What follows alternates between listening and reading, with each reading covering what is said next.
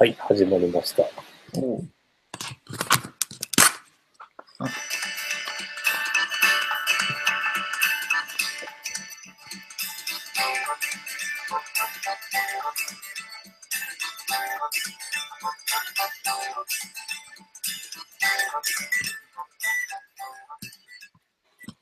あ、はい。いやいやいや、こんばんは、井村です。どうもこんばんは、塚谷です。はい、えー品物ラジオ第9回始まりました。はいえーこの品物ラジオは、メーカーとメーカーで作る文化を作るモットーに活動している品物ラボを中心に、ものづくりが好きな人たちがゆるく語ってつながるポッドキャストです。えーコメント欄などは、えー、ツイッター、ハッシュタグ、えーシャープ品物ラジオ。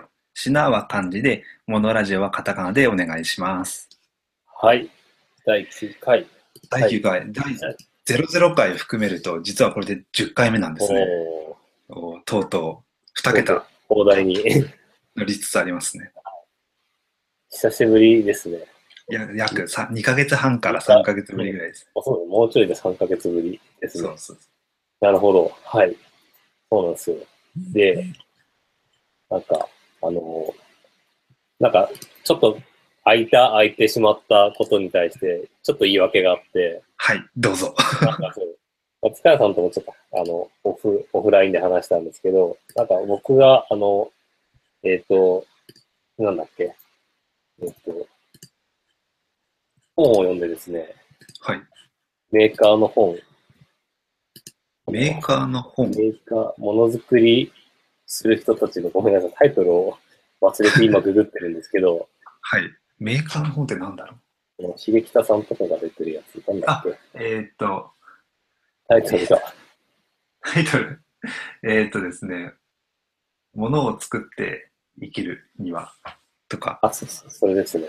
ですよね。はい違ったら、違ったらすいません。まあ今全力で、あ、ものを、作っ。て生きるにはですね、はい、23人のメーカー。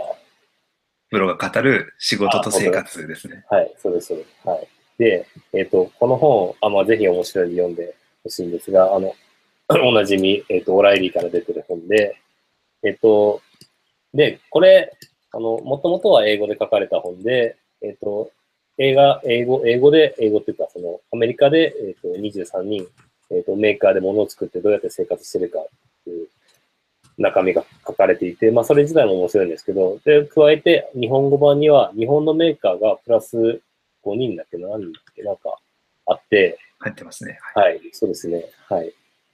なんか、その、えっと、それを去年の、えっと、年末に発売されて、で、最最近というか、メーカーフェア前後に読んだんですけど、これがめちゃくちゃ面白くて、で、何が面白かったかっていうと、えっと、まあ、ヒゲキタさんとかは、あの、まあ、い同じ石川県に住んでて結構よくお会いするんですけど、なるほど。はい。まあ、メーカーフェアとか、あの NT とかでもよくお会いして、あとはまあ、テクノシュゲームさんとか、石渡さんとか、あの、お会いしたことある方が何人か載ってたんですけど、あの、今までその、もの、作ったものを、ヒゲキタさんだったら、あの、プラネタリウムを手作り 3D プラネタリウムっていうのをやっていて、3D ドームで手作りする、あの、メーカーフェア毎回おなじみの定番のやつなんですけど、それはもう何回も見てて、ヒゲキタさんのやってることはよく知ってるんですけど、こう、この本に書かれたのを読むと、その、このドームで、えっ、と、手作り 3D をやるに至ったこの経緯とかがすごく書かれていて、で、あ、すごい面白いなと思って、で、この、よく知ってる人だけど、今まで聞いたことのない話が書かれているのってすごい面白いんだなと思って、で、品物ラジオもそんな風にしていきたいなと、こう、改めてこう、なんか思ったんですが、なんかそうすると、ちょっと、あの、やるハードルが高くなってしまって、そうですね。あの、確かに話を聞いても、ここまで、はい、もっと掘り下げられたんじゃないのかとか、はい、そういうことを思うことが、まあ、後で振り返るとあって、そうなんですよね。とはいえ、はいこの気軽さも失いたくないというところもあり、なかなか難しいところですね。はい。あんまり、あの、準備しすぎちゃうと、なんかインタビューっぽくなっちゃったりとか、あとは、なんだろう。えっと、そうですね。あんまり事前に調べすぎると、あの、調べてるうちに全部、あの、相手の情報がし、分かっちゃって、なんか、当日質問することがなかったりして、なかなか難しいんですけどね。確かに。あります、はい。自分は全部知ってるからなんかもうはい。いいかなみたいな。そうそうそう。なんか、最初の、あの、初見の初めて聞く人向けに、あの、わかりやすくするために、やっぱこう、自分もあんまり知らない方がいいのかなと思ったりなんだりして、うん。はい。で、なんか、ちょっと本格的にやろうかと思いつつ、まあ、あの、やっぱり今まで通りでいいやということで、また、あの、結局、はい、戻ってきました。戻ってまいりました。はい、ままたあ何も何もやってないけど、ああの俗にあの360度変わったやつですね。そうそうそう。一周回ってて、一周回ってはい帰ってきた。はい。ということで、まあ、今まで通り緩くやってで、まあ、緩くやってる中でたまに面白い話が引き出せたらいいかなと思ってます。そうですね。もうそそういう場合はもう、あの、何度出ていただい、出ていただけるのであれば、もう何度出ていただいても。そうそうそう別にね、そう、話し足りないことだったら、ね、2回、3回と、そうですね。はい。出る感じでよろしくお願いします。はいで、えっ、と、2ヶ月前、前回やったのが、あの、メーカーフェア東京のちょうど直前にやって、メーカーフェア特集っていうのをやって、こんなね。はい。こんなのが面白いよっていうのを古賀さん含めて3人で語って、で、それ終わってからやってないんで、ちょっと、なんか、事前、直前回だけやって、終わった後にメーカーフェアの振り返りみたいなのをやってないんで、ちょっと気持ち悪いんで、まずそこだけ最初に話しましょうか。はい。はい。もう2ヶ月前ですけれども。そうですね。はい。あの時、あの、紹介した展示って見に行きましたか？見に行きました、行きました。全、多分全部見ました。はい。おあの、その時紹介したやつは。はい。結構、湯村さんが紹介して印象的だったのが、あの、キュウリを、ああ、はいはいはい。ななんでしたっけ？あの、ディープラーニングで、はい。ディープラーニングで判別してくれるとかっていうのありましたよね。はい。あれ結構話題になってて、まああの、前から話題にはなってたんですけど、なんかそれを見た人が感動してブログ書いたりもしていて、なんか、さすがっていう感じでしたね。あれは面白かったですね。いや、羨ましい。僕が見に行った時は、なんかちょっとはい調整中か何かで、あ、本当ですか。はい最後の方一回少しだけ見れたんですけど、はい。なんか、もう結構あの、関数、あの、ウェブとかで見た感じ、完成度高くて、もうこれ実用として使ってるんですか？って聞いたら、なんか全然そんなことはなくて、まだまだだそうです。まだ 趣味レベルだそうです。ぱりその、そこの量産化の壁というか、そうですね。超プロとして使う、うんそれでお金を儲けるってなるとなかなか超える壁があるのかもしれないですね。そうですね。まあなんか、あの方は、あの、実家が農家で自分家で使ってるっていうことだったんで、まあなんかちょっとずつ改良して、あと1年か2年したら結構本格的にすごいものができてるんじゃないかなって期待はしてます。おおなるほど。で、僕が行ったのは、えっと、古賀さんが紹介してくれた、えっと、和田 A さんっていうアーティストの方の、エレクトロニコス・ファンタスティコスっていう、えっと、ライブイベントみたいなのがあって、1日目の一番最後にあったんですけど、そうですね。はい。あれ、超感動して、はい。あれ、むしろなんで今まで知らなかったんだろうっていう感じだったんですけど、あれすごかったですね。まあ私も見てたんですけど、はい、すごかったですね。なんか、あの、え、家電とかを使って演奏するライブパフォーマンスと、あとは、あの、出展もしてたんですけど、えっと、ライブの時は、えっと、2個やって、えっと、1個が、えっと、テレビを叩いて、えっと、演奏する。ブラウン管のテレビを叩いて演奏するって、あれは確かなんか見たことはあったんですけど、なんかはい、前見た時は、あ、なんか、テレビ叩いて演奏して面白いなぐらいしか 感じなかったんですけど、あの、ちゃんと原理聞くと、あの、ブラウン管から出てる電磁波を吸収、手触って手で吸収して、その吸収具合を変えることによって音階を調整するっていう説明聞いて、おお、なるほどと思って面白いなと思ったのと、あともう一個の方が、えっ、と、ボーダーシャツアイザー、ボーダーシャツで演奏するっていうやつで、ああ、はい、はい。はい。これで、はカメラではい。どういう原理なんでしたっけ？原理は、えっと、あ、もともとあれに、あれやるきっかけが、えっと、え、ビデオの、えっと、映像端子と音声端子って、あの、黄色とか赤色とかあると思うんですけど、あ,、ありますれを、もともと音声音声ジャックを、あ、音声のピンを、えっ、と、映像ジャックに間違えて挿してしまうと、なんか、音声の信号が画面に現れて、なんか縞模様が映ったらしいんですね。おおなるほど。で、和田さんはそれを見て、じゃあ逆に、えー、しましまの映像を音声として流したら、なんか音出せるんじゃないかってこう、ひらめいて、で、やってみたら実際に音が出せた。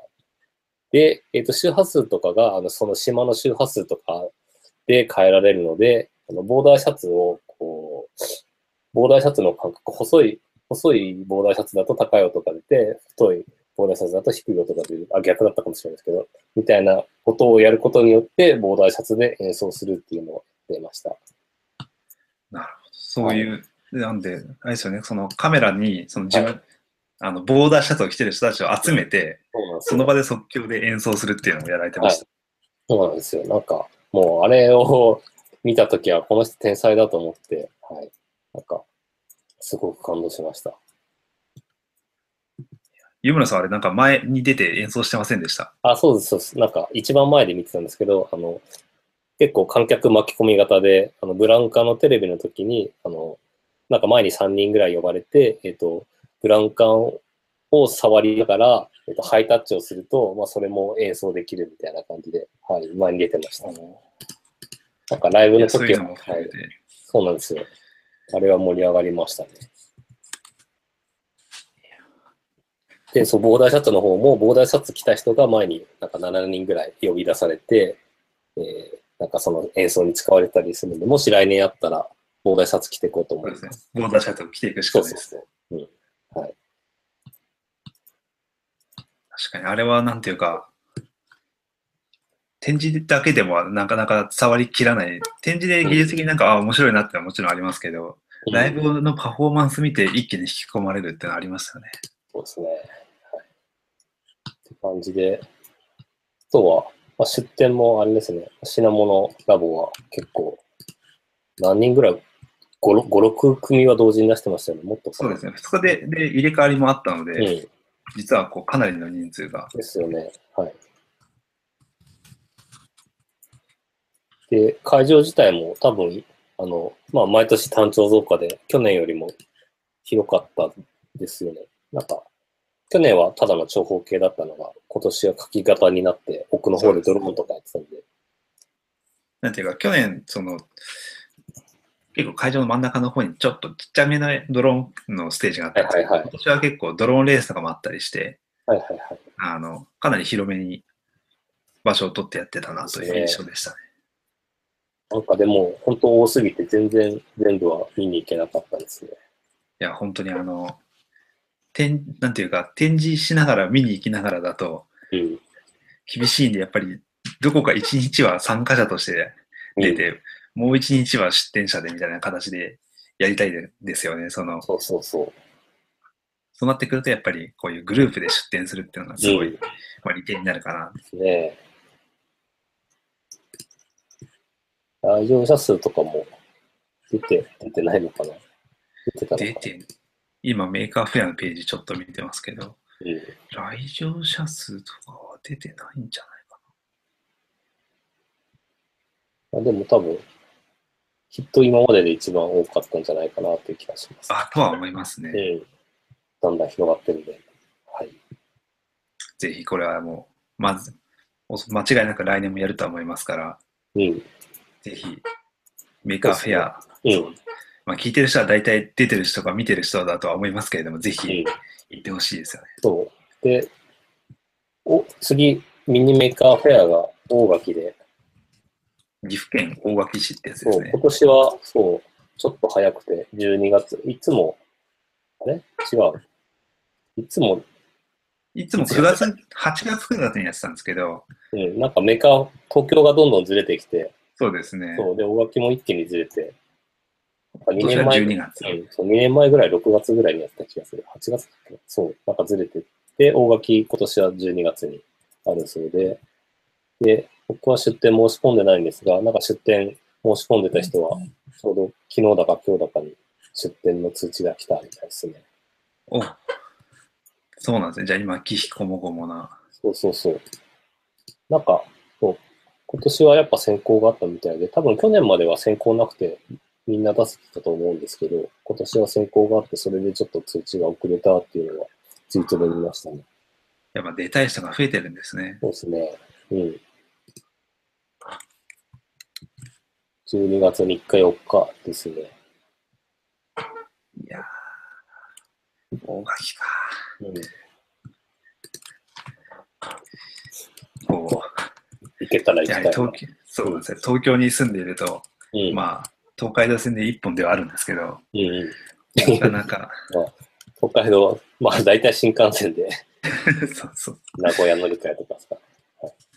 そうですね。で、そこから、まあ、名鉄か、東海道線かなんかで、大垣まで行ってって感じですね。そう。そう。っていう。はい。っていう。メーカーフェア振り返り。コーナーでした。はい。今度は、もう。ちょっとちゃんと、そう。ですね。そう。終わった後に、そう。あ、そう。そう。本当は振、り返ります。そう、メーカーフェア東京で、この面白そう。な人をちょっと捕まえて、その品物ラジオに出演してもらおうみたいなことを考えてましたん。だけど、全然忘れてました。そうですね。もう、あの、乗り切るので精一杯でしたね、完全に。いキュウリの人とか声かければよかったですね。や、そうですね。ぜひ、はい。ぜひ聞いていたら、まあ、あの、あれですね、あの、面白いもの作ってる人って結構またどっかで会う確率がかなり高いんで、そうですね。はいまたその時にでも、もしかしたら大垣にも出られるかもしれないですし、はい。また大垣の出店者が決まったら、はい。勝手に、俺たち行かないけど紹介しますみたいなのをはい。ね。してもいいかもしれないです。あ、そうだ、一個、一個思い出してメーカーフェアで面白かったのは、どうしたんですか？予告編とか事前に全然知らなかったんですけど、あの、クレープを作る機械で、ありました。なんか全自動で、そうそうそう。違う、DJ のやつでクレープ作るんだっけ？そう。なんか音楽に乗せながら勝手にクレープが作られるってやつですよ。ね。そう多分、あの、メーカーフェア来た人なら、結構真ん中のいい位置で、あの、賑やかにやってたんで、メーカーフェア来た人、結構見た人多いと思うんですけど、やってて、そう。で、あれが、あの、まあ、装置自体も面白かったし、なんか、その展示をやって一緒にクレープ作って踊ってる人がクレープ屋の格好をしてる、なんか、あの、若い女の子がいっぱいいて、本当にクレープ屋っぽい雰囲気でやってたんですよね。ああ、確かに。なんていうか、そうメーカーフェアっぽくない、そのそう。雰囲気が出てましたね、あの辺は。そう。で、あれ、なんだろうと思って、なんか本物のクレープ屋っぽいから、本当のクレープ屋が作ってるのかなと思って、ちょっと聞いてみたら、あの、全然そんなことはなくて、あの、バイトで呼ばれた大学生があそこで展示してるだけでした。そうでした。あそれはちょっと悲しいですね。いや、でもあれ、なんか作り、こん、なんか、展示物だけじゃなくて、その展示する雰囲気自体も作り込まれてて、面白かったです。あでも確かにそういうのありますよね。あの、何でしたっけ？確か、高、あの、チームラボの高須さんが、うん。各、ぜ世界各地のメーカーフェアのことを紹介しているはいはいはいまあ、聞いたことがありますけど、例えばなんか台湾の方とかだと結構そのメーカーのムーブメントがおしゃれなものとして。捉えられてるよみたいなのが、まあ伝聞ですけど聞いてて、はいはいそういう話で言うと、ちょっとこうそういうメーカーフェア、ただ単に武骨に作るっていうのももちろんありだけど、そういうおしゃれ的な雰囲気とかを含めてはい。楽しむみたいなところも、もしかしたらこれからは出てくるのかもしれないですね。そうですね。あ、でも、その、高須さんともちょっと話したんですけど、多分日本のメーカーフェアっていうか東京ですけど、東京のメーカーフェアって、多はい分見せ方とかのクオリティは世界でも一番高いレベル、高い方で、おでなんでかはい。なんでかっていうと、他の地域って、あの、まあ、会場広いとかもあると思うんですけど、選考こんなに厳しくなくて、多分、せあの、詳しい数字は公表されてないんで、推測ですけど、多分、世界のメーカーフェアで一番東京が、あの、倍率が高いと思うんですよね。おあ、そうなんはい、そうそう。なので。おそらく。で、なので、私、あの、この選考のために、あの、ちゃんと、あの、写真とかし動画とか資料とか、あの、作り込むので、結構前から。なので、なんか昔のメイク東京ミーティングとかだと、なんか当日間に合わなかったとかがよくあったんですけど、と今の東京だとそういうのがほとんどなくて、そうですね、かなり確かそう、見せ方とかも作り込まれてるんで、そういうのは、そういう意味では、あの、東京は、なんかちゃんとしてるのかなっていう話をちょこっとしましたね。なるほど。まあ、できてないのがあるのもそれはそれで面白いんですけどね。そうですよね。その、まあその辺がそのニコテックが拾っているところ。っていうところもありますよね。うん。そんな、そんなメーカーフはい。ェア。こんなメーカーフェア。いや、なんかだんだん、やっぱなんやかんやでいろいろ覚えてるもんですね。こう、話してると。そうそうそう。一瞬、あ、メーカーフェアって、あともう2ヶ月前だとか思いましたけど、いそう。やでもそのメーカーフェアの後も、うんもう、ものづくりの勢いは止まらずといったところで、はい今日はもう、湯村さんスペシャルのつもりでいますから。はい。はい。わかりました。そんなところでですね、いや、あの、今回まあ2人でとりあえず1回やりますかってな話になった時に、何話そうかなと思ったら、まずはやっぱり、はい。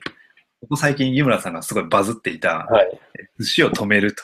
はいっていう、その話があって、はいそもそもその、はい。なんで寿司を止めようと思ったのかみたいな、そういうところから、そうですね。はい。品物ラジオのその話の、はい。そういうメイクをした人たちに対して、はい。そういう結構深掘りをしていくみたいなところを、はい。深掘りしたしてないわっていうことを思いまして、そうですね。確かに。確かにその、なんか、あれですよね、資料とか見ると、去年から温めていたネタらしいみたいな、ちょっと聞いたりもしたので、はい。そういうところからぜひ伺いたいなと。そうなんですよ。あの、品物ラジオで、その作ったものを、そう、なんで作ったみたいな話をなかなかする機会がないんで、そうですね。そう、そういうのをしたいなとちょうど思ってた、あの、思って品物ラジオを始めたんで、始めたはずなのにと。そう、そういう話をまさに、はい、しましょうか。はい。そもそも最初に発表されたのは、はい。アブプロって言われているイベント。ちなみにアブプロって何かっていうのを教えてもらっても大丈夫ですかはい。アブプロをそう説明するんですけど、多分なんか、これが結構、あの、長くなりそうなんで、今日はもうこれで終わりかなっていう感じがするんですけども、アブプロについてちょっといっぱい語りたいと思いますが。はい。で、アブプロっていうのがですね、えっ、と、えー正式名称が、えっ、と、普通じゃないプログラミング作品発表会っていう名前普通じゃないで、プログラム作品。普通じゃない、はい。アブノーマルのアブで、略してアブプロアブプロ。アブノーマルのプログラミング。そうですね、はい。で、これって、あの、なんか有志のコミュニティがやってるとかそういうわけじゃなくて、えっと、明治大学の宮下研究室っていう、宮下芳明先生っていう、えー教授の、えー研究室でやってる、あの、研究室イベントです。はい。で、授業とかじゃなくて研究室のイベントそうです。はい、研究室で、まあ、あの、毎年有志でやっていて、で、まあ、研究室イベントで、えっ、と、かつ、あの、外部のお客さんを、こう、呼んで、毎年やってるっていう感じですね。はい。で、今年で、なんか、10、今年で10回目だか、はい、だったみたいで10す。回目。すごいですね。すごいです。はい。で、えっ、と、まあ、これ、最初に言ったのがですね、僕もあの外部の、外部のお客さんとして、ここ最近毎年参加して、確か今年5回目だったと思うんですけど、あ、じゃあこれはそのオープンイベントで誰でも参加ができるとそうですねはいいう。そうなんですよ。で、過去の参加者も結構すごくて、まあ、高須さんも結構来てたりとか、あの、えっ、と、まあ今テレビによく出てる落合陽一くんとかも、あの、プロ来たりとか、あとは、あの、アンリミテッドハンドっていう、あの、触覚系のデバイス作った、えっと、玉、玉城絵美さん、ホイメイさん。はい。も過去参加してたりとか、あとは、あの、今、リクルート、えっ、と、リクルート、リクルート何なんとか。はい。で、えっ、と、あの、技術顧問やってる、技術顧問だっけな？なんかやってる竹迫さん、はい、元サイボウズラボの竹迫さんが来たりとか、はい、なんか結構、あの、そうそうたるメンバーがゲスト出演。あ、で、最近だと、あの、 Unity の柳瀬さんとか、あと、津田、津田塾大で、あの、イグノーベル賞を取った、あの、栗原さんとか、はい、なんか結構、すごい人たちが 来てたりします。確かに今、はい ABPro 2012っていうのがなんかアーカイブにあったんで、パパッとちょっと見てみたら、はい。結構そうそうたる人たちがそうなんですよ。で、この5時、年前でこれ、はい。5年前で、アブプロ2012が、えっと、僕初めて参加した時で、えっ、と、今、ウェブサイあ、トに本当だ。所属が、所属が、はい。そうなんですよ。で、この時、あの、栗原さん、塚田さんが、えっと、発表者に入ってるんですけど、実はうんこのアブプロの直前にイグノーベル賞を受賞して、だから本当はアブプロ来るはずだったのに、アブプロ来れなくて、代わりにイグノーベル賞の授賞式に参加したみたいなことがあった年でした。すごい展開ですね。そうなんですよ。で、なんか、アブプロにはビビデオで栗原さんを送ってくれたと、そんな感じでした。そうか、その時だったんです。懐かしいですね。はい。で、2012年に出たんですけど、なんで、えっ、と、まあなんか宮下先生のことは、えっ、と、ニコニその前にあったニコニコ学会というイベントで知っていて、なんか宮下先生すごい、あの、コンピューター系の研究者のはずなのに生物系の研究を趣味でやったりとかしてて、はい。なんか苔を育てるみたいなのをやってたりして、え、それ、あの、趣味で趣味でね、そう、やってたりして、なんかこの人すごい面白いなと思って、で、なので宮下先生のことは知っていて、で、えっ、と、その時に、えっ、と、働いてた会社の同僚で、コン、コンさん、コンユースケさんっていう人がいるんですけど、コンさんが、なんかこのアブプロ行くって言ったから、じゃあ俺も一緒に行くって言って、なんか一緒に参加したのが最初のきっかけでした。あ確かにコンさんも入ってますね。そうそうそうそう。で、行って、で、この時に、あの、まあ、このアブプロのちょっと前にあったニコニコ学会で、えっと、真っ暗にシリコンキーボード敷いて、それで寝返りをセンシングするっていうやつを作ってて、なんかこれアブプロっぽいからそれを発表しようと思って発表しに行ったんですよ。はい。そしたら、あの、なんか、すごい会場の雰囲気が良くて、あの、ちょっと、あの、イントロとかで喋っただけですごい盛り上がってくれて、で、これは他の勉強会とかで LT するときには味わったことのない盛り上がりをなんか体験することができて、うん。なんかアブプロすごいなって思って、確かに、はい全体的な雰囲気がポジティブというか、そうなんですよ。あったかいですよね。はい。なんか、えっと、普通のイベントだと、なんか、真面目な話があって、その中にちょいちょい面白い話が来るっていうのが多いと思うんですけど、アブプロの場合はもう、初めからみんな全力で笑わせに来てるんで、もうその、ネタが来るっていうのが分かってるんで、なんか会場の雰囲気がすごい良くて、で、なんか、初めて発表した時に、なんかアブプロで話すのめちゃくちゃ楽しいと思って、もうそれ以来毎年参加してます。あ、じゃあ12年からもう4年連続ってことです。そうそう、5年、ん ?2、3、五年？4、5、5年。3、4、5、6、5年か。そう、5年連続で出てます。じゃあ。それの、そうか、それの、いや、だからもうそれ一個ずつ掘り下げてたらもう大変な時間がかかってしまうので。そうなんですよ。はい。で、なので、はい。飛ばし飛ばしいきますが、はい。で、なんかま、ま、なんか毎年出してたら、その、明治、明治大学のその先生から、えっと、ちょうど僕、会社辞めてフリーランスになった時期があって、その時に、明治大学の先生から、フリーランスやってるなら、明治大学で仕事をしないってことで、あの、声かけてもらって、アブプロのおかげで明治大学で仕事もらったりとか、アブプロが原因で転職できましたみたいな。そうそうそう。うん。だったりとか、で、その後、今は、あの、去年から石川に引っ越して、僕、石川に住んでるんですが、まあ、石川からでも、アブプロに迷わず交通費を、えっと、払ってでも参加するぐらい、アブプロは楽しみにしてるイベント。もう日帰りですかもしかして。はい、日帰りです。はい。日帰りで、りで石川から日帰りで。はい。そう。っていう、なんか、アブプロの魅力自体はきっと宮下先生とかにゲスト出演ししてもらって、話してもらうのが いいかなといや思っ、て。確かにそういう、はなんていうか、イベント、もそれこそものづくりイベントそうですね。なると思うんですけど、なんでそれやろうと思ったんだろうとか、そうですね。これがそういうのが、なんか、こう、何年も何年も続くっていうのまあ、秘訣とかっていうのって、すごいなんか、いろんなところの人たちが参考になるんじゃないかなって思いますいや、本当そうですね。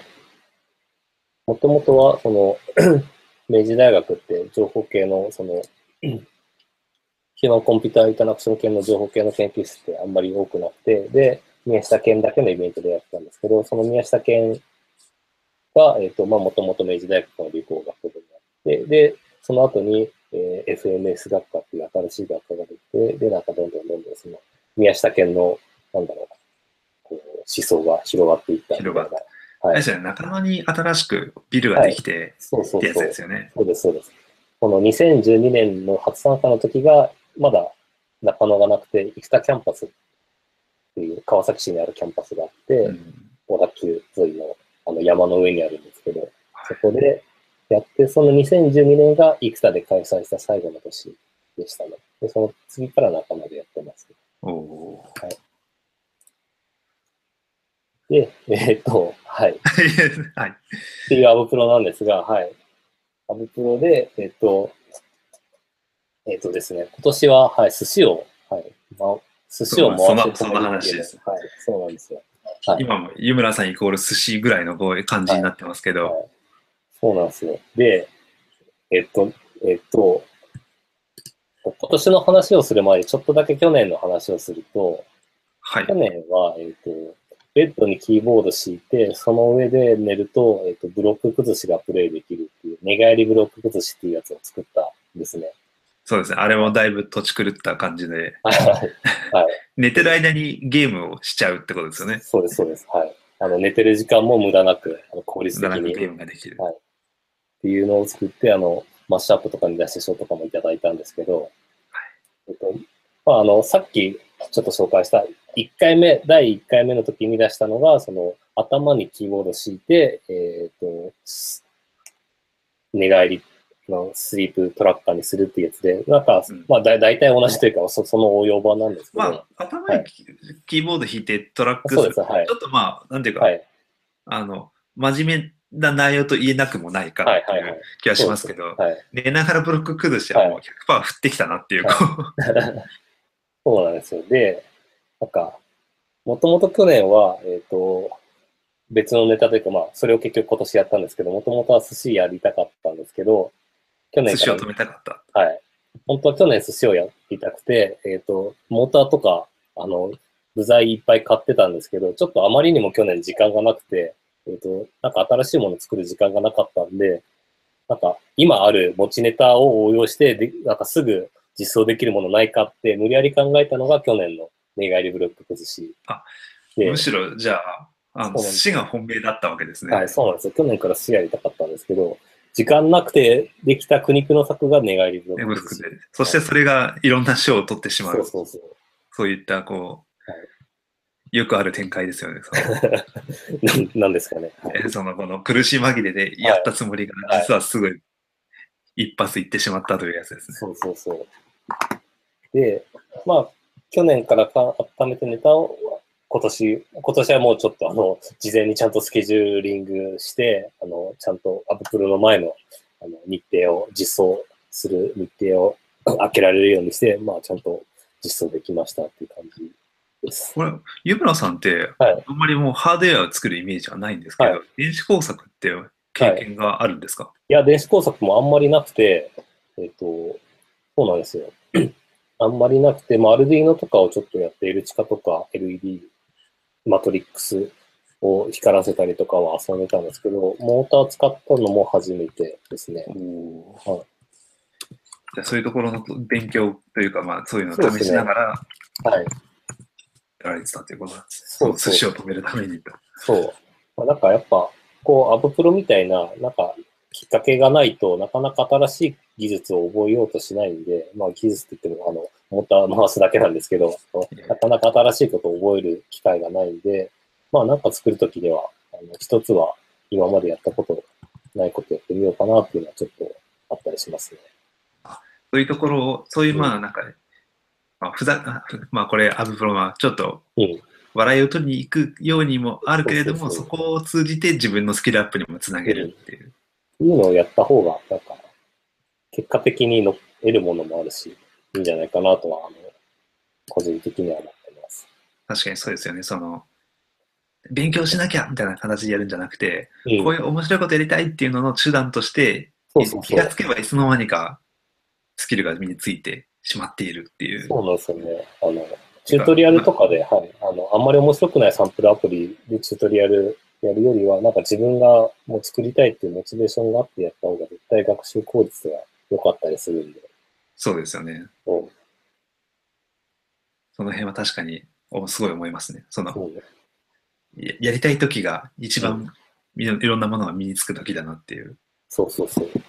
なんで、アマゾンもやっぱり荷物が届いた時が一番買い物する時だなっていうことを はいはいはい。思いながら、いまあそれはまたちょっと後でと。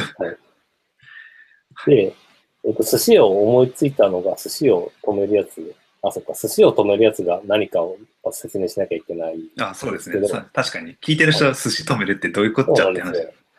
で、まあ、これ、なかなか伝わらないんで、あの、ブログとか動画とかあるんで見てほしいんですけど、あの、もともとは、ね、えっと、2ちゃんのコピペで、えっと、年収800万を超えたあたりから寿司が止まって見えるっていうネタがあって、まあ、あの、回転、あの、年収高くなると回転寿司に行かないでカウンターで食べる寿司ばっかりに行くんで、まあ、年収高くなると寿司が止まって見えるっていうネタなんですけど、まあ、これが、そうなんですよ。これが結構、はい、好きで、で、これをどうやって実現しようかと思って、えっと、まず、えーまあ、ミニチュアなんですけど、ミニチュアの寿司を、えっと、皿に乗っけて、で、その皿自体を回して、こう、寿司をこう高速で回転させて、で、その寿司の回転してる周波数に合わせて、上から照明をピカピカさせると、えっ、と、寿司が、えー同じ位置に来た時だけ照明を光らせて、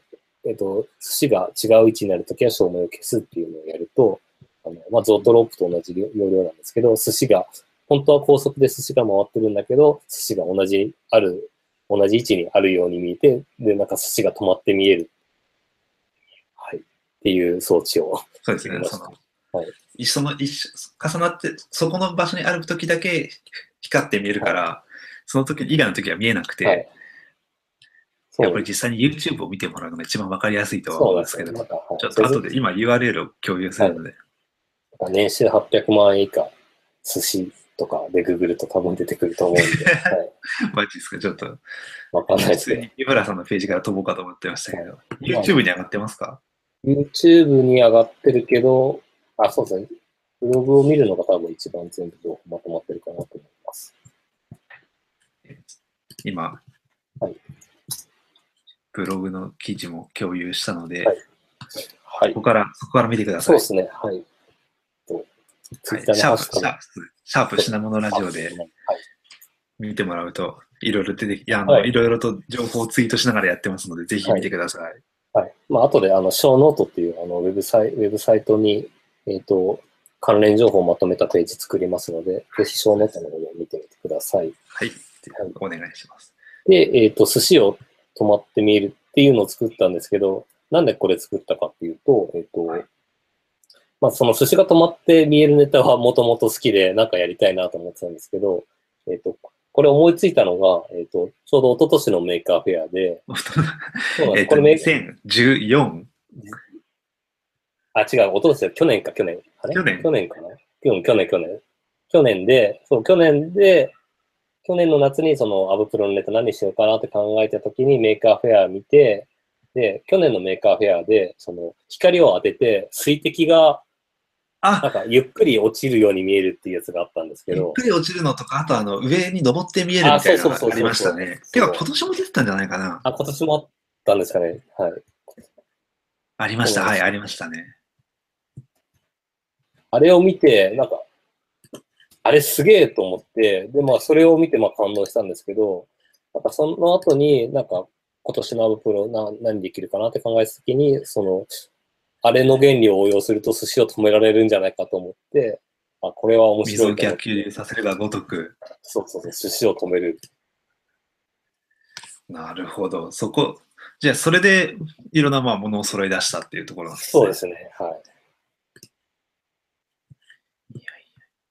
い。なので、ネタのきっかけは、 Maker Faire のその水滴のやつです。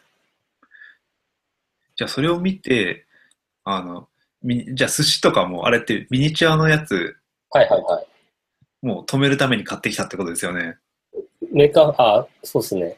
寿司、寿司は、寿司買ったのはまあ今年だったんですけど、あそう。去年は、そう、台台座というか。そうそう、去年は、えっ、と、そう去年はなんか部品本当買っただけで、秋月でモーターとか、アルディーノとか、ブレッドボードとか買っただけで、なんか、あの、プロトタイプ実装とかもしないで、本当未開封のままだったんで、おー去年はちょっと本当時間なかったですね。じゃあそれをまあ今年いよいよやろうぜと。はい。で、今年、まあその買った部品も使ってやったんですけど、その去年から今年の1年間の間に、えっ、と、ゾートロープを簡単に手作りできるっていう、えー学研から、学研の科学からクルピカアニメマシンっていう教材、教材というか本が出てて、おお、そういうものがあるんですね。はい、クルピカアニメマシンで検索すると出てくるかなと思うんですが、科学と学習ですね。はい、で、まあ、これ使ったら、あの、簡単にできるんじゃないかとっていうことで、まあ、これを使って、ちょっと実装は楽をさせてもらいました。ああ、なるほど。確かにこの台座見たことがあります。はい。じゃあここれをベースに、そうですね。あのライトはこれ使って、で、この回す部分だけ、えっ、と、モーターで自分でアルディーノ使って回してます。台座自分部分は自分自作なんですね。だあ、台座、えっ、と、台座は、あ、そっか、だ台台座は使ってます、台座は使ってます。はい。あ、じゃあそこの制御をやってるっていう。そうそうそう。ええー、なるこれほど。も、もともとは手動で回すようになってるんですが、それ全部取り外して、モーターに取り付けて、で、台座の上に、えっ、と、寿司の消しゴムをこう接着剤でくっつけて、回してます。あれ消しゴムだったんですね。あ、そうです、そうです。はい。消しゴムをくっつけてる時が一番楽しくて、この台座に、まず寿司、寿司消しゴムの裏に接着剤があって塗って、で、それをこう等間隔に台座に乗せてるっていう時が、なんかすごい楽しくて、謎のテンションが。なんかデイリーポータル Z とかで、こう、たまにそういうアホな工作作った記事がありますけど、あれを作るのって多分こういう気分なんだろうなと思いながら、高揚感接を。はい、くっつけてました。いや、あれ楽しいですね。あれって普通にじ目分量だったんですか？調調整とかいらなかったんですか？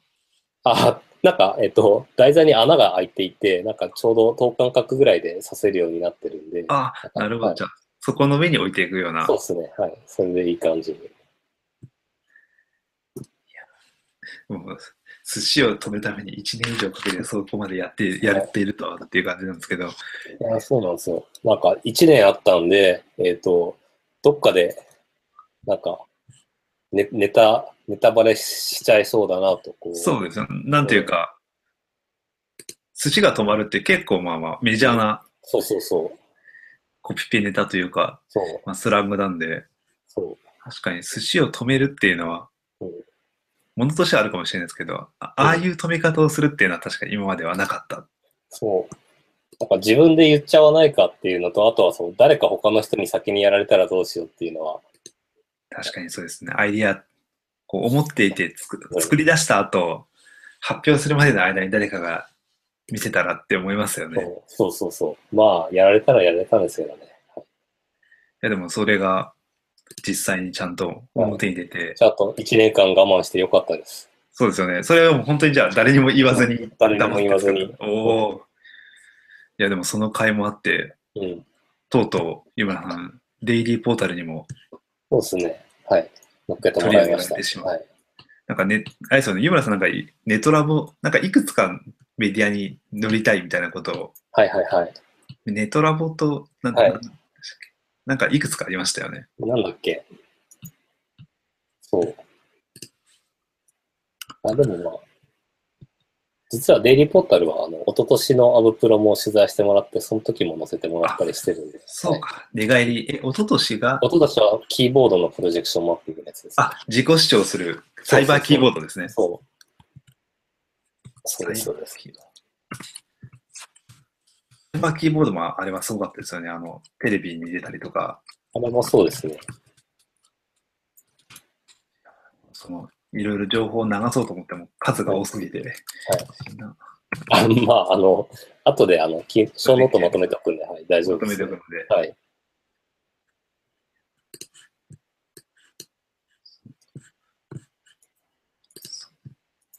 あ、すいません。いや、じゃあそれで、多分その家でこう、まずは寿司を止めようと思ったことがはい。止め出したと思うんですけど、はい。それって結構もう実装としてははい。順調にいったというか、数、数週間とかそういうぐらいのレベルなんですか？いや、す、数、数週間どころか数数時間レベルですね。あじゃあはい結構やっぱ作り上げるときは一気に、一気、あ、一気に、そうそうそう。なんか、土日、アブプロの前の土日を丸々開けておいて、で、撮っといたんですけど、だいたい土曜で終わって、で、そう。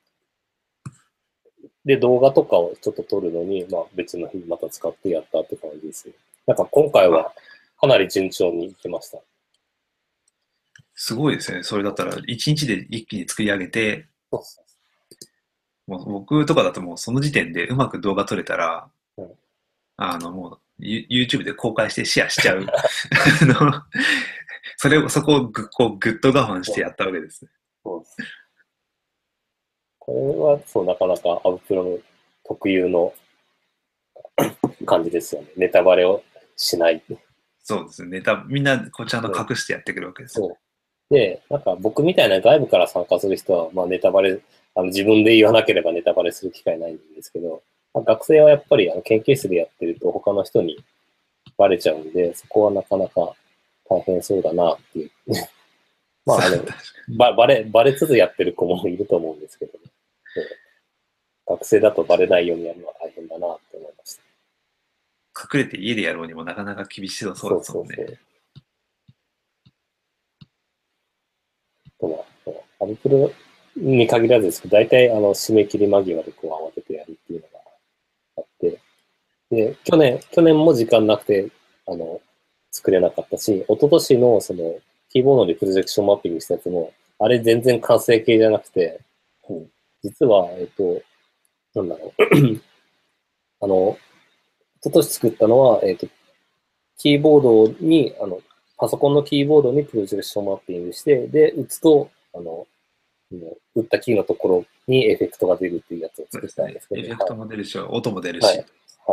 そうなんですよ。それも、もともと作りたかったやつの途中30%ぐらいしかできてなくて、そうだったそうなんですよ。もともとはキーボードにプロジェクションマッピングして、あの、なんか動画、千本桜とか、なんか初音ミクの動画とかを流して、その歌詞を、歌詞をローマ字にして、その歌詞を、歌詞の文字をキーボードで光らせるっていうのをやりたくて、あ、つまりそのピアノのあのガイド機能みたいなものをやろうとああ、してそうですね。はい。そう。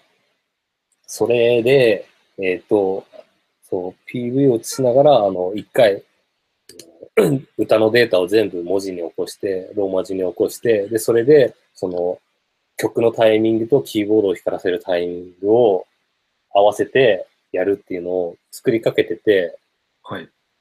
で、作りかけてたんですけど、まあ、時間なかったし、一昨年が、その、アブプロ2、3日前にずっと作ってたんですけど、めっちゃ体調悪くて熱が38度ぐらいあって、なんか全然作ってる場合じゃなかったので、そうですね。寝てた方がいいです。そうそうそう。あまあ、熱を出しながらでもやんなきゃと思って作ってたんですけど、家で。で、そんな状況だったんで、それもやっぱりあの予定、そう予定したものが作れなかったんで、まあそれのできるところまでっていうことで、その光らせるだけっていうのを作りました。ないやただそういうのも意外と、はい。あの、こういう、まあ、普通に仕事でやるのと違って、はいはいはい。個人でやる場合って、まずは最低限、ここだけはやりたいみたいなところから、機能を単機能で一個でバッと作って、はい。で、そこから徐々にこう、こういうこれもやる、あれもやるみたいな風に増えていくことが多いと思うんですけど、はい。意外と最初に作りたい機能だけを作り切ったところで力尽きることによって、はい。こう、なんていうか、シンプルになって、はい。なんていうか、他の人には実は使われ、伝わりやすかったりとかするっていうこともあるのかなと聞いてて思いましたね。確かに。そうですね。そしてあの、サイバーキーボードも、はいいろんな機能があるっていうよりかは、とにかはいく叩いて気持ちいいっていうのと、はい。ドヤ感が出るとか、はいはい。あのカタカタターンっていうと、すごい単純に打鍵してて気持ちいいっていうところがあって、それが多分いろんな人がやっても、ああ、なるほどって思えるっていうところもあるのかな。そうですなので、ね。こういうのも、意外とその、はい未完成なりの良さというか、未完成であるがゆえに、実は人に伝わりやすかったりすることもあるのかなと思いました。なるほど。確かに。そうなんですよ。あれ未完成なんですよ、サイバーキーボードは。いや、でもそれだったら、じゃあ、ぜひ100%のやつを、はい。い や全全力のやつも、そうなんですよ。なんか、作りかけなんで気持ち悪いんで作りたいなと思いつつ、今、全くモチベーションがないんで。う ん今はちなみに何か、あの、言えなくてもいいんですけど、はい。何か作ってやろうみたいなものってあるんですか？いや、ないっすね。あ、ないんなか。くて、大体、さい特にここ最近は、結構、アブ、 ABPro ドリブンな、そのプロダクト作りをやるようになってて、あ、その、イベントに、イベントドリブンですね。はい。よく、そう、よくあるイベントドリブンで、よく Maker Faire に合わせるとか、 Mashup Award に合わせるとかあると思うんですけど、うん僕の場合は完全に ABPro で、そうあ他プロは？他のやつだったらまあ別に必須のネタでもいいんですけど、アブアブプロで、アブプロはちゃんと新しいやつを出したいなって思うのと、あと時期的にもアブプロってすごいちょうどよくて、だいたい9月か10月にやるんですけど、はい。その後に、えっ、と、まあ、マッシュアップアワードっていうコンテストと、あとは具現っていうハードウェア系のコンテストがあるんですけど、ありますね。大体、その、アブプロがあった直後に、まあ、シャップアワードと具現の締め切りがあるんで、アブプロを作って、あ、アブプロに合わせて作ると、その、アブプロで作ったやつをそのまま、まあ、シャップアワードと具現に出せるっていう、なんかスケジュール的にちょうどいいんで、なので、最近はアブプロに、アブプロで作ったものを出すっていう感じになってますね。おおーじゃあ、それは他の人たちもこう見習って、はい。アブプロ向けに作って、それをマッシュアップアウトか具現に出すにつれて、はいブラッシュアップしていくっていうのはがおすすめなルートだよと。そうですね。なんかタイミング的にはちょうどいいかなっていうのと、まあ、別に出してお金とか取られるもんじゃないんで、うん。別に引っかからなかったら引っかからなかったでいいんで、まあ出しとくといいんじゃないかなとは思ってます。確かに、あの、あれですよね、その、苦し紛れに作った寝返りそうなんですよ福。崩しがマッシュアップアワードの賞、何でしたっけ、あの、おバカは、オバカアプリ賞。リ取ったりとか、そうなんですよ。あれなんだっけ、あの、栗原さんが作られてたあの、はいテトリスを、テトリスが一昨年の、はい、オバカアプリ賞。おバカアプリ賞ですよね。はいそれは、あれもあの、最初に出たのが、アブプロあれもアブプロのために作ったものを、はい、マッシュアップアワードに出して。じゃあもう、おバカアプリ取りたかったら、アブプロに出せぐらいのそうなんですよ。今2年連続2年連続。今年もじゃあ、作ってるんで、今年アブプロから出ればいいなっていうのは、そうですよね。アブプロの時に言いました。はいえーっと、発表者が全員で何人くらいいるんだ、これ？1、2、3、4、5、6、9、10、11、12、13、14、40人ちょいぐらいですか？ないですかね。多分飛び入りいるからもっと5、60人ぐらいはコピーしそうな気がしますが、こんな感じですね。その中の、その人たちがこうはい応募していくと、かなりの一大勢力になりそうですね。そうですね。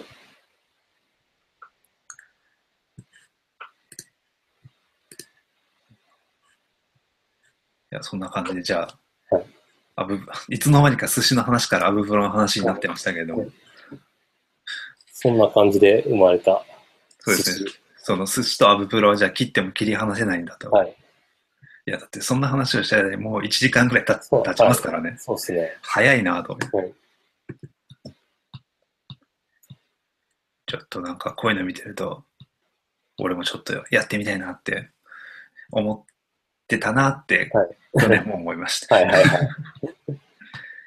そう。なんか、えっと、アブプロとかだと、あの、多分、面白いもの思いついたら出そうとか、時間あったら出そうみたいな、って考えてる人結構多いと思うんですけど、うんうんそれだと、あの、大体時間なくて出さないんで、もう出すって決定事項にしてしまって、で、どうやって間に合わせようかとか、どどうや、何を作ろうか、もう作るの前提で何を作ろうかとか考えるのが、あの、いいんじゃないかなとは思ってます。あじゃあもう、アブプロ2017が始まったら、まずはもう申し込めと。そうなんですよ。僕もページサイトオープンして1分で申し込んだんで、それじゃあ一番乗りじゃないですか。一番のです。そうです。あの、ページを作った宮代くんが最初で、その次が僕です。なるほど。いや、でもそれくらいのイベントドリブンでやろうと思ったら、それくらいの勢いは大事ですよね。そうなんですよ。あの、別にこ自分の名前で出す分には、あの、ミスっても誰も怒られないんで、誰にも怒られないんで。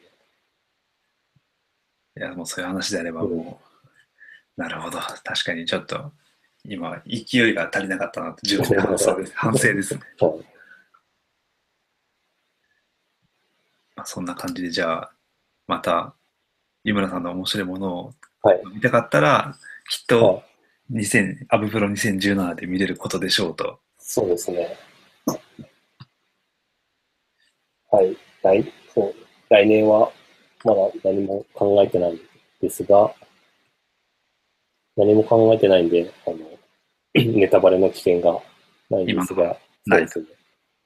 なんか、やっぱ、あの、さっきも言いましたが、せっかくなんで、あの、自分がちょっと覚えたい技術とかを交えてできるといいなとは思ってるんで、うんうん。最近ちょっとドローンとかに興味があるんで、ドローン使ったなんかをもしかしたらやったりするかもしれないですね。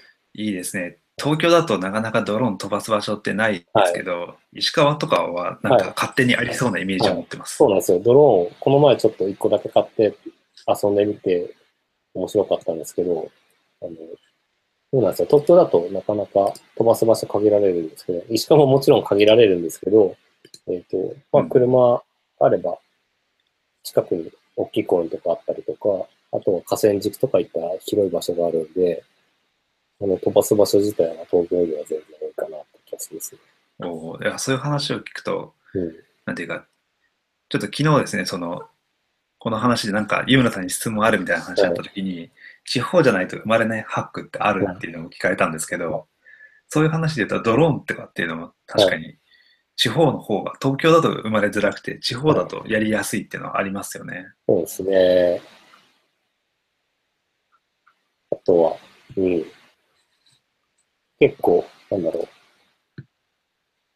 まあ、車使えるっていうのが大きくて、なので、お大物系、なんか木を使ってでっかいものを作るぞみたいなものは、多分東京にいるときよりはやりやすい気がします。そうか、DIY ってやつですね。のそうですね。なんか湯村さん昔、あの、自分で全部家具を手作りしてたっていうのも、そうなんですよ。実はそういうところから、そこから、そういうところから実は掘っていくともっともっといろんな話があるかもしれないですね。はい、そうなんですよ。あの、おうちハックとか、あの、最近 やってる、あの、活動としてやってるんですけど、それも多分ルーツをたどると昔、あの、家で家具とか作ってたのが関係してるのかな、うん。というのをちょっと思い出しました。いや、その、うちハック発表会は実は昨日開催されていたんですよね。はい。そうなんですよ。そういう、実はおうちハック発表会もその、まあ、メーカーとメーカーの、まあ、ムーブメントに近いところも結構あると思うので、興味がある方はぜひ、そして、多分、おうちハック絡みで、アブノーマルのプログラミングっていうのも、はい。いろんな派生があるかなとはい思うので、そういったところのいろんな、まあ、イベントのコラボレーションみたいなのもできると面白そうだなとそうですね。はい。思いましたといったところで実はもう1時間が経ってしまいました。はい。トピックスまだ半分ぐらいしか言ってないですけど、はいとりあえずもうそうなんですよ。今日、まあまだまだはい。アブプロの話でも大体終わるなと思いながら、うん書いてました。なりますね。はい なんでまだ、まだまだ、やるときはじゃあ、いろいろ話せるネタもまだまだあるということで、あの話とか、チャックの話とか、はい。いろいろあると思いますが、はい。だからここらで何か告知案件とかもしあったりしますか？告知、告知も多分今日はなくて、お、はいちょっと待って。えっとですね、ああ、そっか、ごま。だ募集が開始されてないんですけど、はい あの、品物ラボが、久しぶりの通常品物ラボがですね、11月4日に、えー開催されるはい予定です。2週間後の。金曜日ですね。はいすいません、僕もこれまだ書いてませんでした。そうなんですよ。ごめんなさい、僕も、で、おそら11く、はいあ、あすみません。うんと、おそらく、えっ、と、Facebook の品物ラボページないし、えー、Twitter の品物ラボをフォローしていただければ、えー、開催と同時に、えーと、情報が、えーと、載ると思いますので、はい、皆さんチェックしていただければと。はい、場所はおそらくクリエイティブラウンジ、品川のクリエイティブラウンジだと思います。で、あとはネタ、どういった話をするかっていうのが、えっ、ー、とですね、まだこれは完全に確定ではないかもしれないんですけれども、ちょっと海に関係する。C ですね。魚。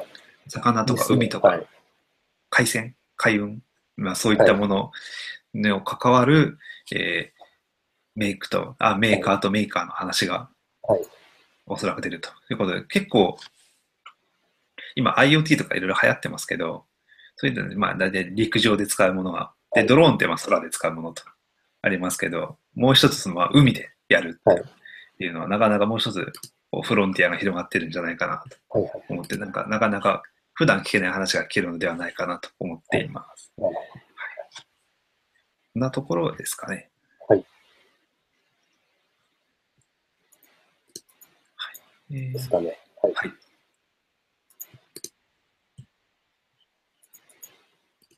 ではでは、そんなところで、はい、次回はまたゲストの方をお呼びして、はい、2週間後ぐらいに、ぐらいに、はい、できればいいかなと思います。そうですね、その、次呼ばれてるゲストはもうあなたかもしれないぐらいの 感じでまた、えー、お話を伺っていきたいと思いますので、改めましてぜひこれからもよろしくお願いします。よろしくお願いします。ということで、じゃあ今回はこれにて。はい。はい。ということで、ではでは、ありがとうございました。はい。ありがとうございました。はい。